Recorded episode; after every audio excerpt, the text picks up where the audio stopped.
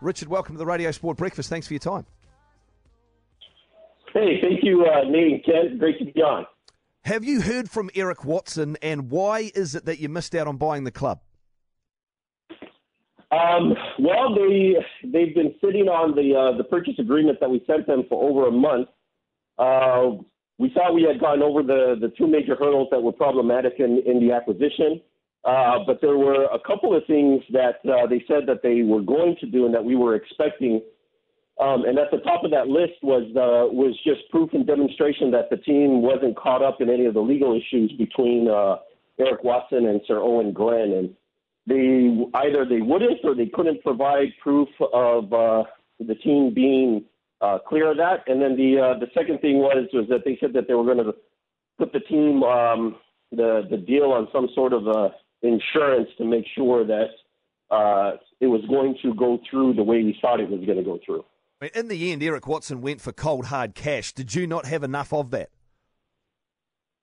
Oh, we had we had more than uh, more than triple the what they were asking, but without being able to to demonstrate uh, those things that we were that we were looking for certainty on, um, we knew that uh, we, we wouldn't be able to, to to push the deal forward. And either they were going to have to show that uh, there weren't any issues, either uh, particularly legally around the team, um, and it just it just seemed like they they were they were very hesitant to do that, and you know they sat on the purchase agreement for over a month, which we thought we were going to sign uh, within a day or two of when we sent it to them.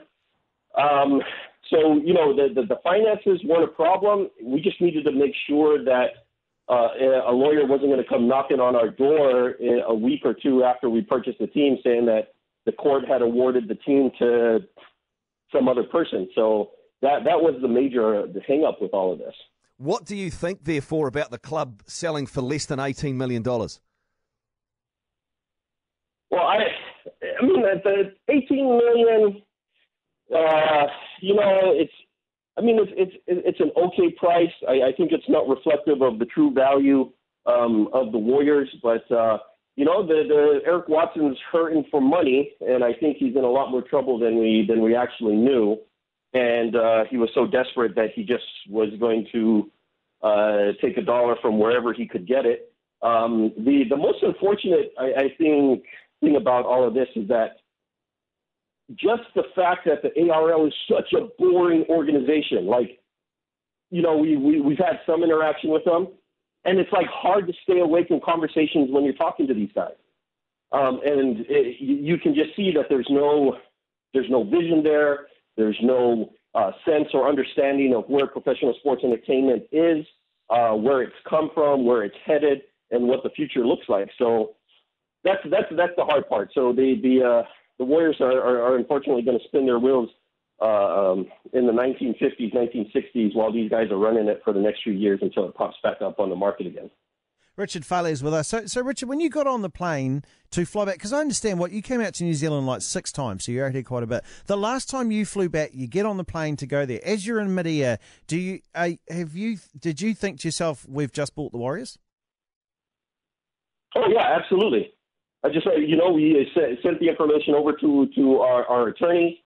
Uh, they made some adjustments uh, to the uh, the purchase agreement. I thought I would be landing back uh, here in the states with um, with a markup from from the uh, the Warriors ready to sign, and that um, I was going to gather our group and we would be on a flight in a few days back to New Zealand. Oh. Okay, um, so that's surprising. We, have had questions in this morning when we heard you were, you know, we heard you were coming on here, and, and listeners wanted to know stuff. You, you, you, came out here, and I know that you, you mentioned some other things. And someone from the Wellington region's gone. Um, ask, can you please ask uh, Richard if he'd want to try and get a Wellington team into the NRL because that's something that's been talked about for a while, and, and the Wellington region, especially the, the Hutt Valley area, has been a hotbed for it for a while. Is there anything else you'd entertain, or is uh, is, is that not really one? Oh yeah, absolutely. I mean, we've we, we've uh, absolutely uh, fallen in love with uh, the National Rugby League and the opportunities that it presents. It's a very exciting sport. Um, we understand that it has it has the potential for growth and expansion into the United States, given the uh, high contact, high collision uh, nature of the game. Um, and we wanted to be the gateway for uh, for that expansion. For you know, we're we're we've already been contacted by by by several uh, prospects for acquisitions there within the NRL, and um, we're we're definitely very interested uh, in developing a relationship uh, and ownership within the uh, National Rugby League. So, are those existing clubs, or is this, hey, we might have an expansion and there might be a license you could pick up? Um, on both sides, actually, there there seems to be that there that there's going to be some movements, uh, especially with some teams um, currently in Sydney. Uh, the general sentiment seems to be that the uh, the market is uh, saturated there, and that they uh, uh, that there's an interest in in kind of um, moving some of those teams so that the so that the market there isn't so saturated. Richard, we also have to ask you about rugby union. Would you be interested at any stage in buying into the Super Rugby competition? And do you think that you would be interested in setting up a team in the United States to participate? Um, there are. This is this is the exciting thing. I mean, there's so many opportunities there. Uh, and uh, we've already been approached on a number of fronts, uh, you know, all the way even into Europe um, about uh, uh, some of these things. But we, we, you know, we're we're we're, we're Islanders. We're, we want to stay close to home. We're um, we're a Hawaii West Coast uh, based group, and so we, you know, and I've, I've mentioned this before that that the Super Rugby competition was the original reason why the group came together, seeking a uh, opportunity for a Pacific Islander franchise um, that would uh, most likely be based uh, in in Hawaii. Um, and that's so the, that the whole rugby union thing is, is definitely on the radar for sure. Um, Richard, to the locals of Hawaii though, how would you go about getting them, you know, to, to get it as far as rugby goes? Because I'm sure you could bring it in, but it's not like I, I mean I, I don't know the landscape there. Is there a lot of is there any rugby played in Hawaii? See, this is Okay, now now this is this is the very interesting thing, right? And this is the the subject matter expertise that we would have brought to uh, uh, to the Warriors and, and to the National Rugby League, is that it isn't about a bunch of guys passing the ball around on the field. Even though that's important, it's the values that that you're sharing, and it's the the enjoyment of the competition there. I perfect example is myself. I have never ever liked baseball. But these baseball games are so much fun to go to and be at. So even a guy like me who does not enjoy the game one bit enjoys the the fanfare, the atmosphere, and the the whole production that goes on during game day. And that's something that uh, that needs to take place in in uh, in both rugby league and rugby union, and it's and it's an area of expertise that I don't think anybody has surpassed in what they've been able to deliver in the United States.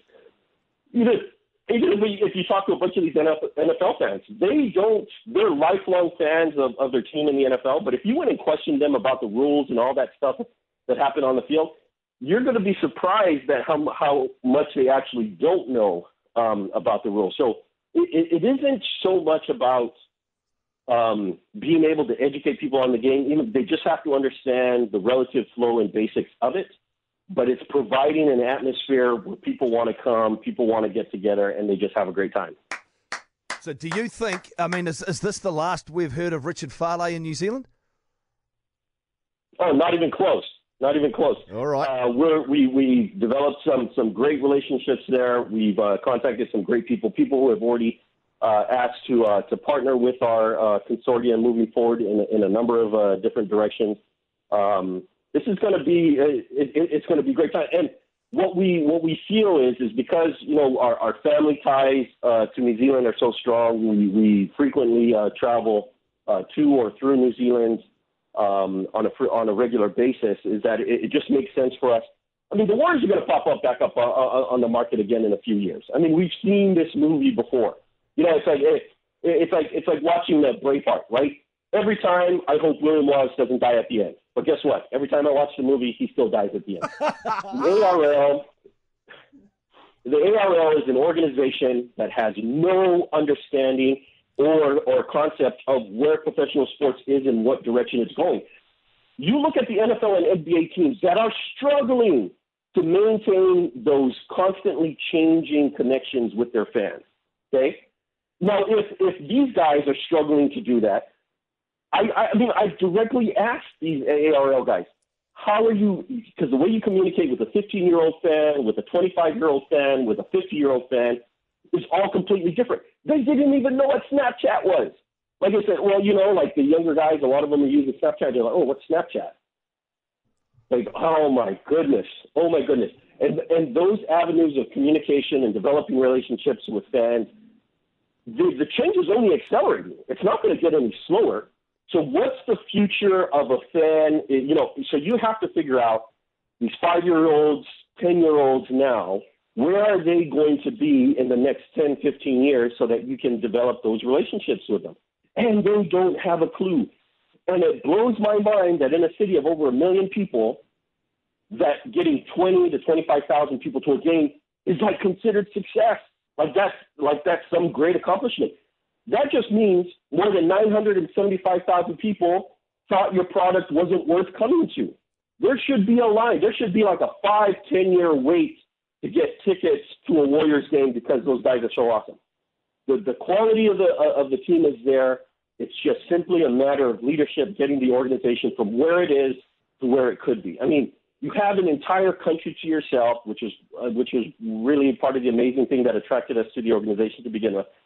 And these guys can't figure out how to get 25,000 people to a game.